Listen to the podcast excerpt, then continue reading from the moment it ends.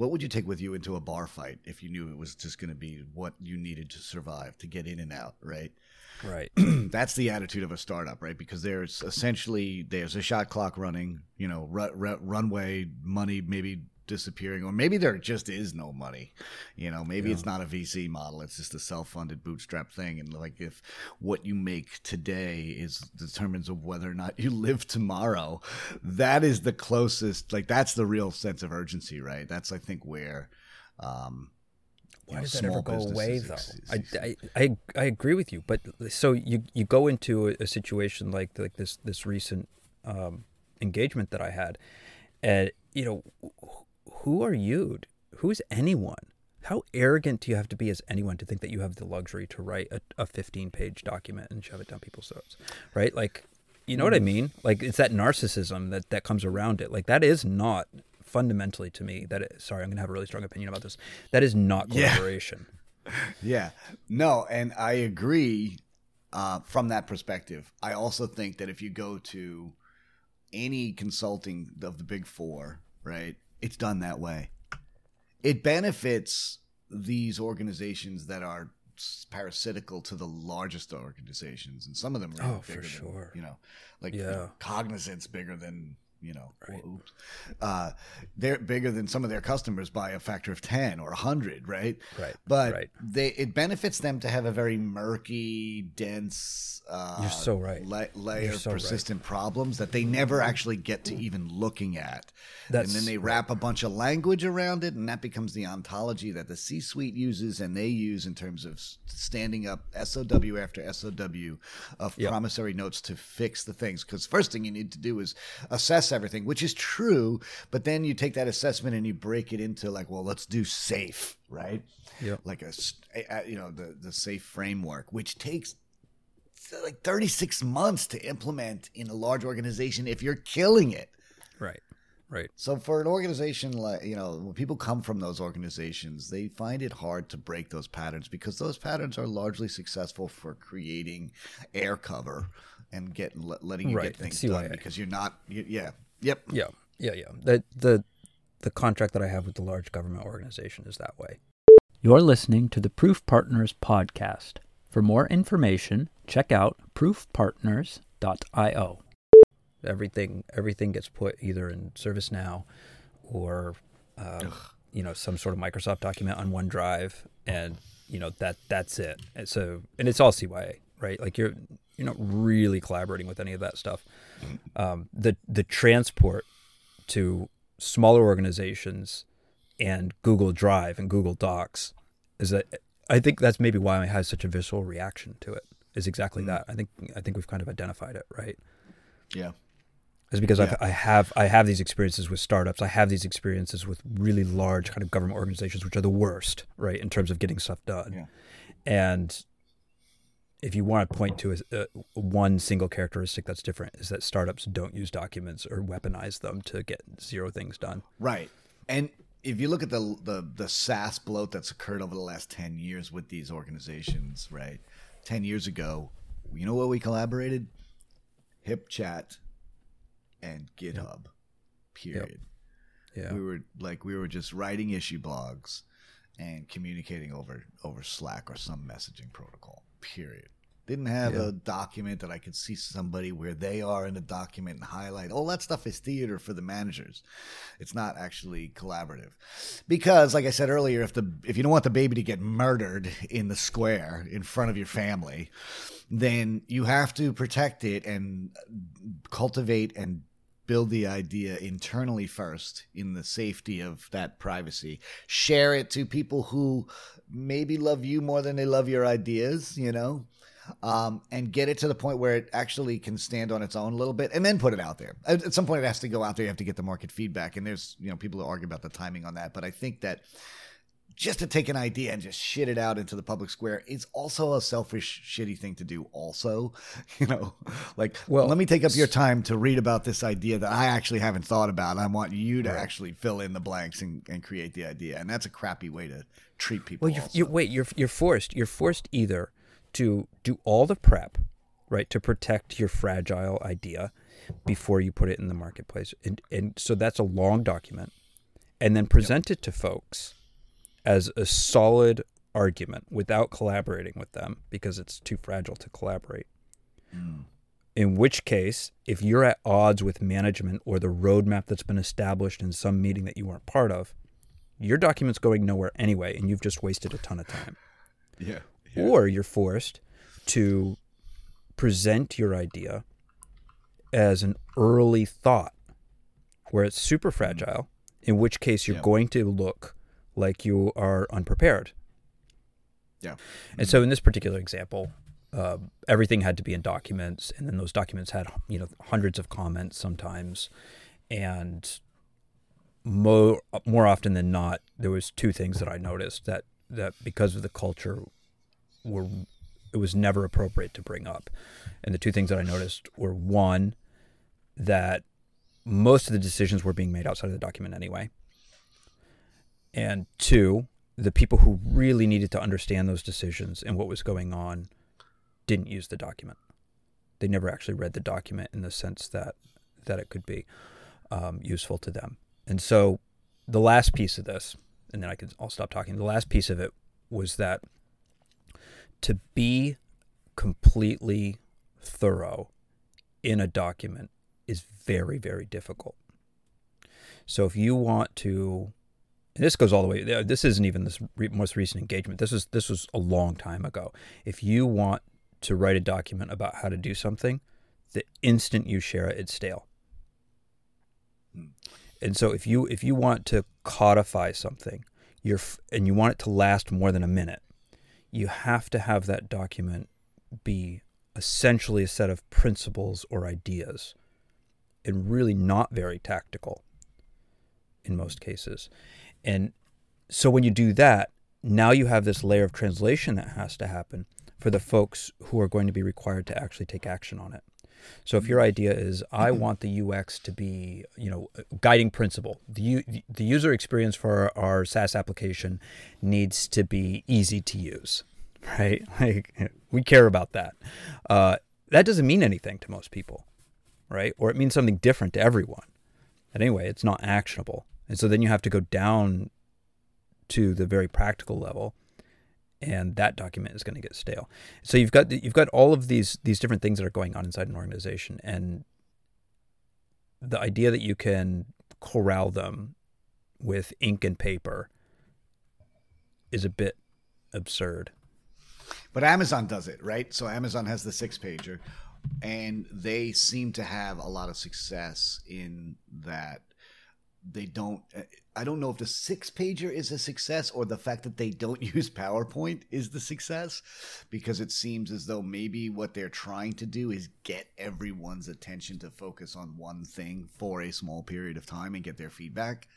To me, it doesn't seem like when you would read that, spend the first 30 minutes in silence in a meeting, which, you know, seems to be like, you know, they, they, I see a lot of videos of Jeff Bezos talking about it and others. Like, what is the value there? That, like, is the goal to just have everyone sit in silence and, and be unobstructed from emails, messaging, whatever our discursive day looks like, to get 30 minutes of uh, isolated focus from an executive team and then does that six pager, this is what I don't know because I never worked at Amazon, but does that six pager actually get converted to some other document or does it get downstream shared so that the others who are responsible to deliver on the promises made or the ideas and implementations in the document do they get some copy of that? And like you know so there's a lot of questions here but but mostly like amazon does it. Why don't you see that working for smaller companies? And and is there a philosophical difference between what they do at amazon with a six pager and what you know you've seen in other experiences So, my my experience with the, the six pager is that, it, uh, you know, everybody's gonna have a different. But here, this is just mine. Okay, so my mine is that it forces the person who's who's going to have a position in a particular meeting to be thoughtful. That's the first part, because you're not allowed. You're not really allowed to use hypotheticals. You you're not really allowed to use made up numbers, right? So no hypotheticals, made up numbers, no acronyms. Like you've got to spell it out, and mm-hmm. and that kind of discipline is super useful. And so, just as an aside, when when I when I think about documents and how complicated that issue is inside organizations, what I mean by that is documents specifically for collaboration about new ideas. And and I think what Amazon is is doing with the six pagers, it's forcing folks who need to defend a position that we should do X or whatever it is with a level of detail that's going to be useful across an entire team and a level of discipline that it can be defended well. So you know that you have to you have to create a thesis that is defensible in this organization. I think that's that's the primary use of the six pager. I've been in meetings at Amazon headquarters where the six pager was essentially ignored. You know, so I, I, I think as in terms of like the overall usefulness of it, you know, whatever. But the person who wrote it, you know, they sure as hell know what they're talking about by the time they're done writing that six pager. Yeah. I, yeah, I wonder about that too because when you try to do that same sort of academic process for pr- producing a document, it does slow down your thinking and force you to articulate details that are that may be self-evident to you that aren't to others, and it puts you in the position of the reader. and and having that position, I think that is super helpful in document writing. But document writing as a at scale where it's like here's a document put your comments in it where you're not invited to add your section or at least it doesn't feel like that.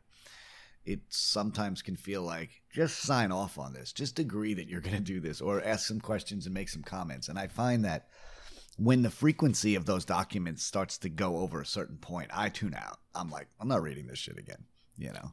Well exactly. um, well, what's, what's the, the, what's the, the purpose of it you know well, that's the thing too, right? Is like well, I, what happens after you create the document, right? Like that's important. If your if the spirit of your writing is carried through the document and uh, uh, through multiple edits and revisions and feedback loops with others, if you feel as though the spirit of it is still there and it still has meaning for you, then maybe it's a healthy thing. Um, but if it gets watered down to where you're missing the messaging, or someone who's going to be a consumer or reader of it becomes the primary objective of the editing process, then I don't know, you know. Well, well, so again, like uh, like back back to the collaboration part and and, and the Amazon piece. I don't people connect, or I've heard people connect frequently the six pager to the you know 15 minutes prior to a meeting where everyone reads the six pager. I don't yeah. think those things are connected. I think two different problems were being solved and they happen to overlap. The first problem is is that people were coming to meetings unprepared. Second problem is is that people weren't reading when people did prepare. yeah. Right?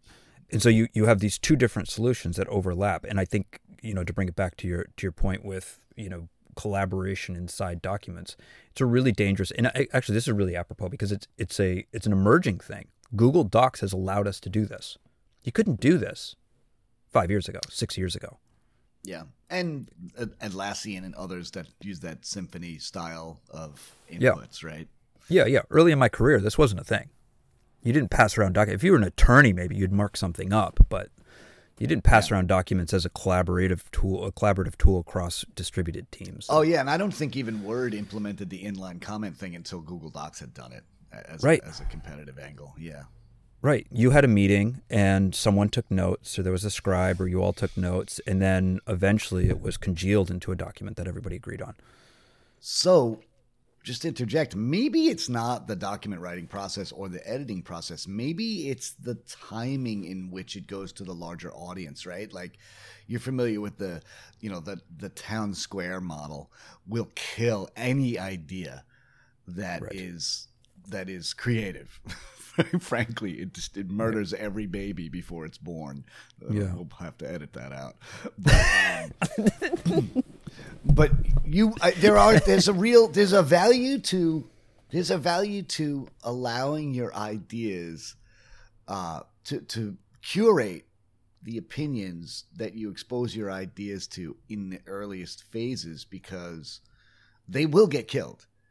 Uh, I love that. Uh, I forget the guy's name, but he talks about the, the three phases that truth goes through.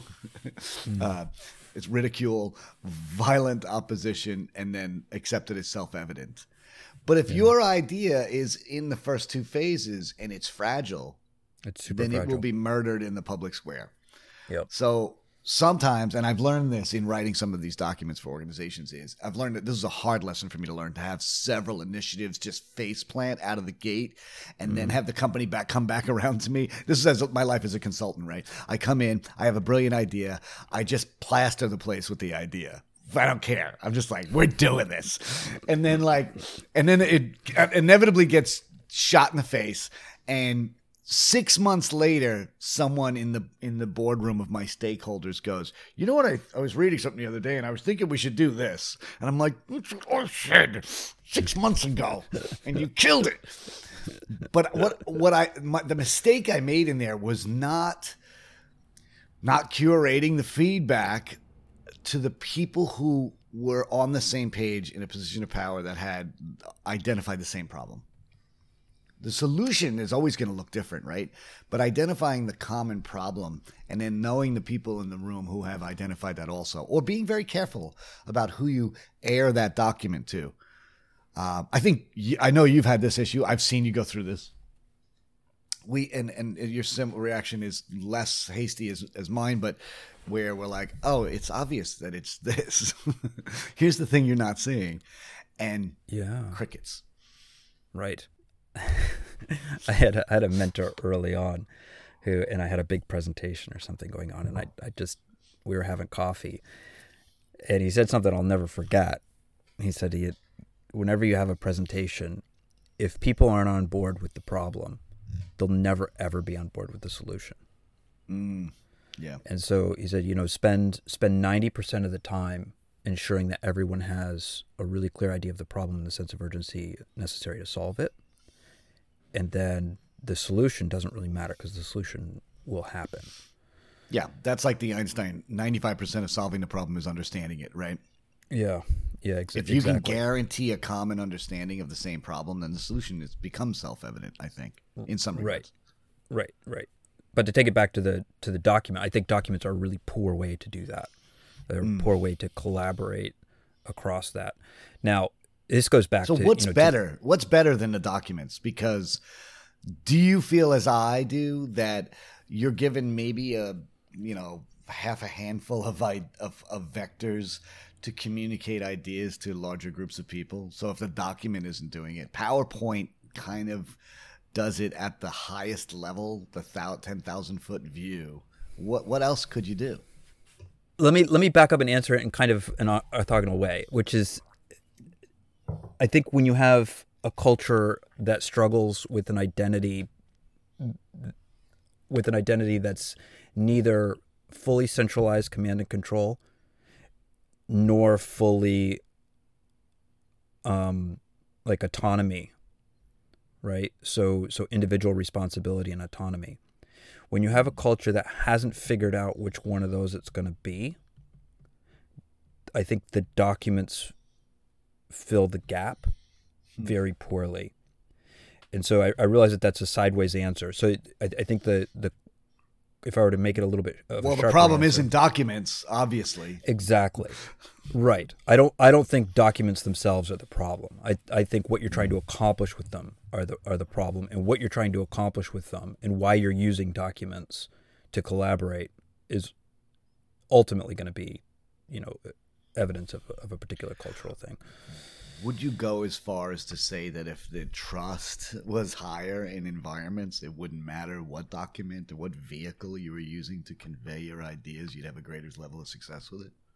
I it, trust is certainly a big piece of it, but it's also are you projecting, right? And so mm. you're if you're a, a team lead and you write a document and the the implicit understanding is that everyone is just going to do what you say, then, and I'm sure you've noticed this, uh, then the collaboration in that document is forced to be either two things. One, nitpicky, where you're saying, oh, you need to add a, a period or you didn't do camelback on this variable. Or two, broadly agree or disagree. You have to do one or the other. You can't come into that document and say, I have a fundamental disagreement with you about how we approach this particular thing because it's not the place for that. When you're being yeah, told what to do by wire from centralized right. command and control. and you probably are going to be triggered by the guy sending it, not the actual messaging. Eventually, you will after In 18 case, months. That's usually the case. I'm like, the fuck does this guy want? It's garbage. It's total garbage. Actually, yeah, you flip, is, you flip is, tables. This is the document you sent me six months ago. Oh, oh, sorry. brilliant. I take it back. It's brilliant. I think. Well, that I think that look that muddies the waters with everything, right? That's exactly. It's people over personalities, right? And and um, or maybe maybe I'm saying that wrong, but like the the cultural components actually are such a defining influence. I, am thinking as you were talking about how to get people to follow documents and be structured and get their ideas out there and communicate them effectively to galvanize a workforce in that in service of that effort. And I'm always thinking about like, well, when I worked at like, uh, you know, large financial organizations it was just all that all day. You had to have process and this and that and whatever. And and there's you know forty thousand people working in just this that state for that organization, yeah. and it's just oppressive, right? And then you work for a startup where it's like I think of like me and Tom O'Reilly and Vinayak at Everscreen Media. We get into work and we'd be like, we have a problem, and they'd be like, what's the problem? I'd be like, this doesn't work with this, and now that's broken and it's an impact to revenue or blah blah blah. We're like, oh let's get in a room and right. fix it. And right. we were probably eight out of 10 times wrong with the fix, but that problem identification, solution validation wheel was just all we did. Right. And when someone would come in and say, our services need to be more stable, we'd be like, fuck you. no, they don't.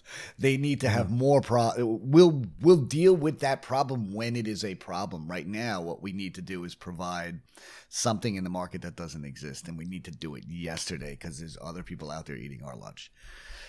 That's right. a very different mindset than working in an enterprise. And it's probably another podcast eh, or a series of podcasts around the differences between enterprise SMB and and and the the small early stage startup groups. But I feel culturally, from my personality, the early stage stuff was the best, and only caught up similarly to doing consultative work across several large customers with a small group of consultants that I had a good communication, uh, you know, and a good rapport with, which is Proof Partners now, but had been other right. places in the past. Sure. So it's safe to say that I am a negotiator and a collaborator, and I don't really care about the vehicle. I don't care about documents or videos, whatever. What I care about is that uh, that people recognize my ideas as being the best. I'm just kidding. now we hear of, the truth. it's sort of true. it's sort of true. Really true. I think there's I think there's a bit of narcissism in every single document that's shared with more than one person. Oh, and just don't take yourself so seriously, right? right? Like you're so wonderful. I, I love playing to people. I, I, was gonna say I, I, say all this as I'm about to share with you a two pager that I wrote last night just to try to get some ideas down. I'm sorry, I'm so, not available. only write in the margins, please. Um, yeah. but yeah, you know, there's a, there's a, there's a place for it. There's certainly a place for it. I don't. I I think the um I was gonna I was gonna say something about all of that because I think it's for me, it, it just keeps going back to centralized command and control, and you know what are what are you actually going after with with your? Are you actually trying to collaborate? Oh, here's what I was going to say, and this is again, it's it's a bit adjacent to the whole thing. When you you're, you're talking about Everscreen Media and what you were doing mm-hmm. there, there's there's a, a point in the evolution of a company where it flips from being a, a kind of a protagonist or an antagonist or whatever in, in the business that they're in to being protectionistic. And it's really fascinating uh, in my in my experience. If I were to you know way oversimplify things, the use of documents as command and control mechanism is only acceptable in the latter, where mm-hmm. organizations are in a protectionistic state of we've got to keep the cash cow we already have. And mm-hmm. you know, so it's a lot of CYA, it's a lot of I told you so's, it's a lot of projecting ideas within a large organization. And my experience is the same as yours. In early stage startups or startups that are still hungry, even if they're successful, there's just no room for that kind of nonsense. And I think that's really telling, right? Like if, if, if it can't survive in a startup that has to survive, then how useful is it really?